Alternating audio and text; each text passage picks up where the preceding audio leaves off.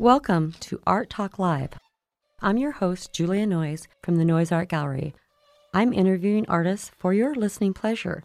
Haven't you ever wondered why artists do what they do or what inspires them? So here we are, live, to give you the inside scoop.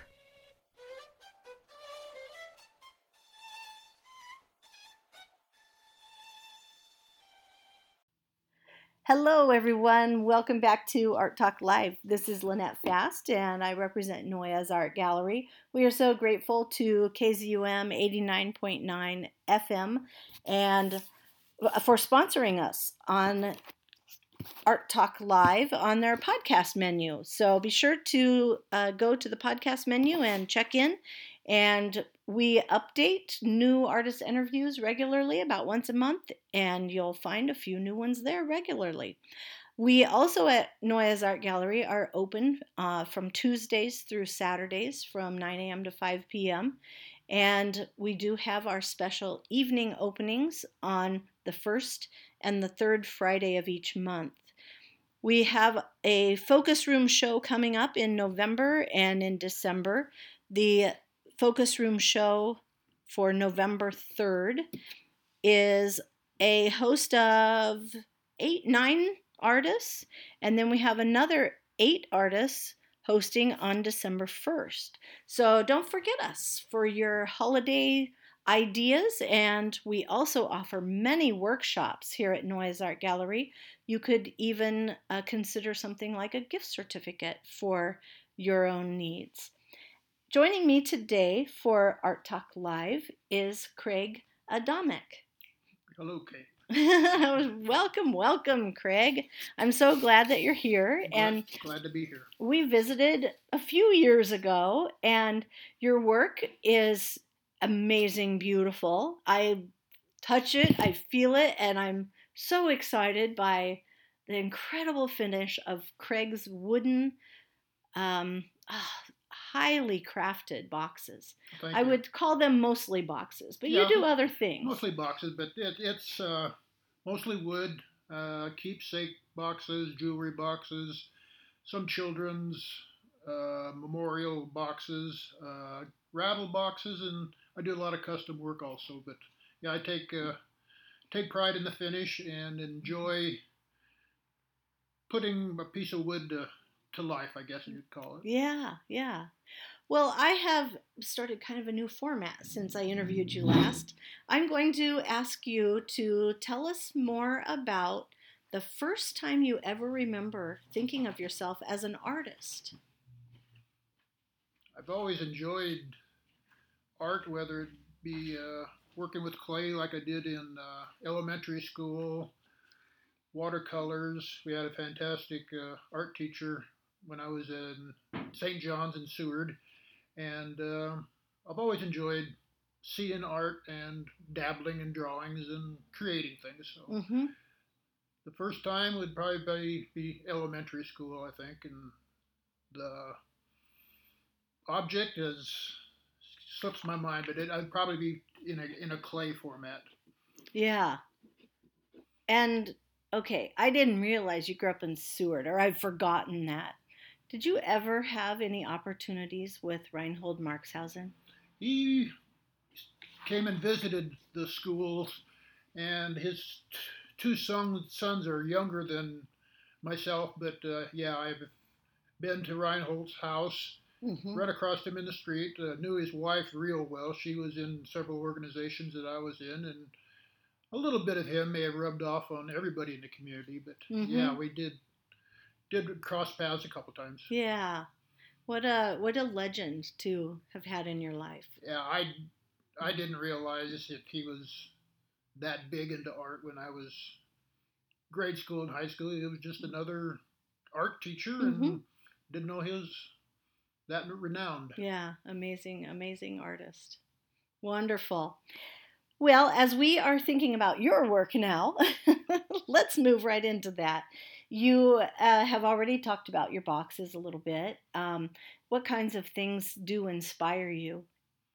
Mostly it's the wood itself. Uh, I get most of my wood from along the river banks or in my backyard, salvaged from uh, firewood piles, and it'll lay around in the shop for quite a long time before I figure out what's exactly the proper way to cut it. And hopefully, I made the right choice. Uh, I have pieces just laying around that haven't really given me an idea yet what mm-hmm. they want to be when they grow up. Uh-huh. Every once in a while, I just rearrange the stumps or the branches and stuff, and sometimes a idea will come. But uh, I try, try, to keep it in its most natural state. Keep the live edge. Mm-hmm. Keep the wild grain. The, the, some of the flaws are help accentuate, accentuate the wood. Mm-hmm. The knots used to be where that was a no-no. You got rid of the knots mm-hmm. and everything was straight grained and clear. But now times have changed and people appreciate the uh, unnatural or the natural beauty, the unperfect uh, pieces of wood. Mm-hmm. It's like a you and I, my not my eyes aren't exactly symmetrical, and mm-hmm. everybody's different, and a piece of wood is also different. So mm-hmm. each box is unique. It's more one of a kind because I'll never find another mm-hmm. piece with the grain or the crotch running this way, and it's, it's, mm-hmm. they're special, I think. And you said every piece is one of a kind and unique, not only in its wood, but also in the way you design with it. Uh, you said the piece has to kind of speak to you and Correct. tell you what to make out of it. Do those begin as drawings, sketches, plans? How, how what's your process in creating that way? You know, the wood said, "Hey, make me into this box." how do you know what to do? Oh, uh, yeah, sometimes I sketch it out a little bit on the piece of wood with chalk and try to keep it somewhat small and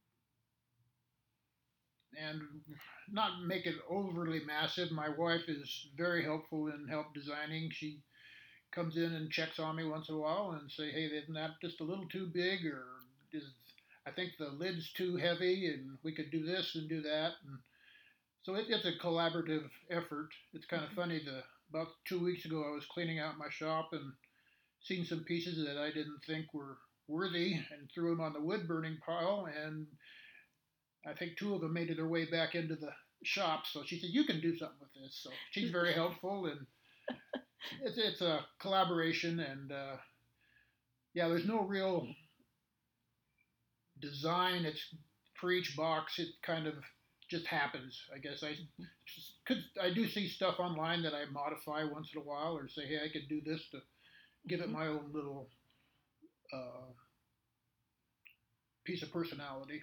Mm-hmm. So the wood talks to your wife too. Oh yes. Yeah.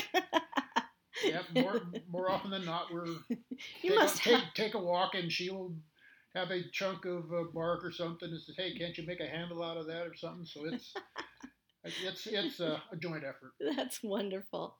How loud does wood talk? Sometimes pretty loud. yeah. Well, that that's really exciting, and you know, you're really talking about that whole creative muse thing that is very hard sometimes for us to explain. And it, it is. It's like a conversation with the art and and sometimes the art talks a lot more than we do. yes, it does. Yeah, yeah, that's really cool. So, uh, a lot of walks in the woods. It sounds like inspires you. Walking around your property, um, hanging out in your studio, what kind of equipment do you need to do the work you're doing? Uh, I have just about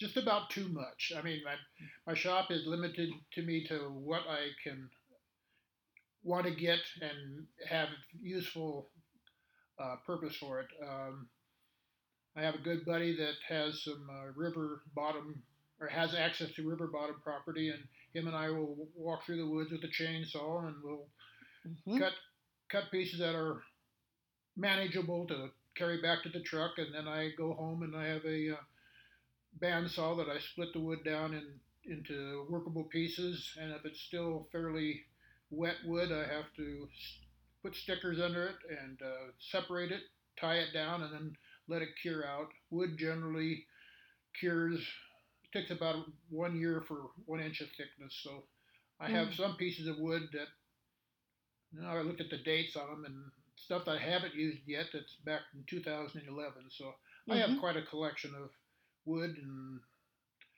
and then I have the planers and the sanders and I've slowly gotten back to using hand tools, the plane, the hand planes, the scrapers, Mm-hmm. uh, the draw knives and stuff like that. And I really get a personal feeling with a with a wood. It's more the way it should be worked instead of cutting everything with power tools and stuff like that. But yeah, I got a pretty extensive shop. Mm-hmm. A lot of people have bigger ones, but I'm confined to a 24 by 24, so everything is either Mhm. got is mobile, has wheels to move around, or has its own little spot, and that's why I try to keep a lot of the projects on the smaller scale. The boxes average, oh, shoebox size, or sometimes bigger, but the way my shop is set up, I don't do a whole lot of huge projects. Mm-hmm. If somebody had a particular thing they wanted you to make, it- do you take commission ideas? Yes, I do. Um, I've done a, a jewelry box for a, uh, or almost a cabinet for a gal, and uh, she specified the length and the width and what she wanted to put in it, and Mm-hmm. I came up with a, an idea, and we got together and uh, had some uh, fancy uh, walnut uh, wood that I made the drawer fronts or the cabinet fronts, and then put some brass handles in it and a lot of hangers for her necklaces and stuff. And Mm. We collaborated and we came up with a really good idea. Mhm. Also, uh, a neighbor had a, a, a cedar tree taken down, and he wanted to have uh, ring boxes made for all his grandkids that came, that came from the tree from the home place and stuff like Mm. that. Another gal had the same sort of deal. She moved on to the family farm, and one of her dad's last uh, projects were to take down a tree that he always wanted to take down. And she brought me the wood, and we made uh, some keepsake boxes out of that wood, and she Mm-hmm. shared them with the rest of her siblings. So Mm, very meaningful. yeah, I do do Chris, uh, custom works. Mm-hmm. Do you have a favorite wood you like to work with? Not really. I mean, no, not. I like the Mm-hmm. the, the combinations. Yeah. The walnut is pretty, but so is the ash. It has its own special grain. Oak Mm-hmm. is a more masculine wood, and then you get a bur oak that is Mm. a heavier heavier wood, and it's made several boxes out of that, and be surprised how It's how really actually beautiful. heavy the box is. Mhm. Um, Hmm. I do some accents with um, exotic woods that I purchase through online or in a store here in Lincoln. But uh, Mm-hmm. favorite one, maybe the spalted uh, maple the elm and stuff like that. Yeah. really has a have a one of a kind look. Interesting grains and colors. Yeah. So, um, hmm, I forgot where I was going here. Uh, oh, I know the finish of your work. You, like I said when we started, uh, I just have to touch and feel your work. It is amazing. Um, do you have finishes on it? Ha what is your okay? Now it's done. Here's what I'm going to do to this box. After I get everything down to its final stage, it's a final sanding, and then it's a hand rubbed. Uh, Mm-hmm. wax and oil finish and and just keep at it and if I don't particularly like one spot then I'll scrape it off and then work work it over till I get it to where I think it's acceptable. Mm-hmm. It is sort of neat to see the uh, the patrons that uh, like the garden and art in the garden come Mhm. through and a lot of them have their hands behind their backs and I said yeah you can touch them and they kind of look at me and I said, yeah, that's what they're made to be. I mean, Mhm. the- looking is one thing, but touching is another. And a lot of them, yeah, run their hands across it and open the drawers and lift the lids. And I like to watch the expressions on their faces when they Yeah, see and touch it. it is an experience. It's a bond with the wood. Yeah, and it's all natural finish. I do not use a stain, so it's all uh, if the wood has a yellow tint to it, it's because of the wood is yellow. It's not because I put an artificial color in it. Yeah, yeah. Do you have any shows coming up then in 2024? I know you'll do art in the garden. We'll do art in the garden. We're always neighbors at that. and then then there's a well, hopefully I'll get invited back to. Uh, no, there's a church has one in the spring in May. I Mhm. can't remember the name of the church right now, but they have a they've got a really nice show, mm-hmm. and I show things at uh, Nebraska City at their uh, Wildwood Barn. There's a gift shop down there, Right. and uh, try to keep some stuff on hand at my at my residence, but uh, no, Mhm. mostly at Noyes, Noyes, and, mhm. and then down at uh, Nebraska City. Yeah, good. So if somebody wanted to contact you, probably through one of the galleries would be a good way to Yep. get a hold of you and um, make a connection for maybe some work to be done, huh? Yes. Yeah. Well, uh, Craig, I really appreciate you coming in today. Your pieces are extraordinary. Uh, I grew up in a carpentry family, and so I do have a very great respect for the wood, and your work is very highly, very highly acclaimed. It's so beautiful. Well, thank you, Lynette. Yeah, well, with me today is Greg Adamek, and I'm sorry, Craig Adamek. I just saw Greg. Craig Adamek is here, and um, as you said, you can be contacted at Noyes Gallery or down in Nebraska City at the Wildwood. Wildwood Barn. Yeah. So um, come on in and check out Craig's work. We're at 119 South 9th Street here in Lincoln. That's at 9th and O. And we have many events. You can stop by. There's about 125 artists represented all the time here at Noyes Art Gallery. So please come in and fill your eyes with art and join us again here on Art Talk Live. Uh, this is Lynette Fast, and I hope to see you, hear you, oh, listen with you again. This is Julia Noyes from the Noyes Art Gallery, and this has been Art Talk Live. I want to especially thank Lila Cho for her original violin composition that she did special for us. Tune in again. We'll be looking for you.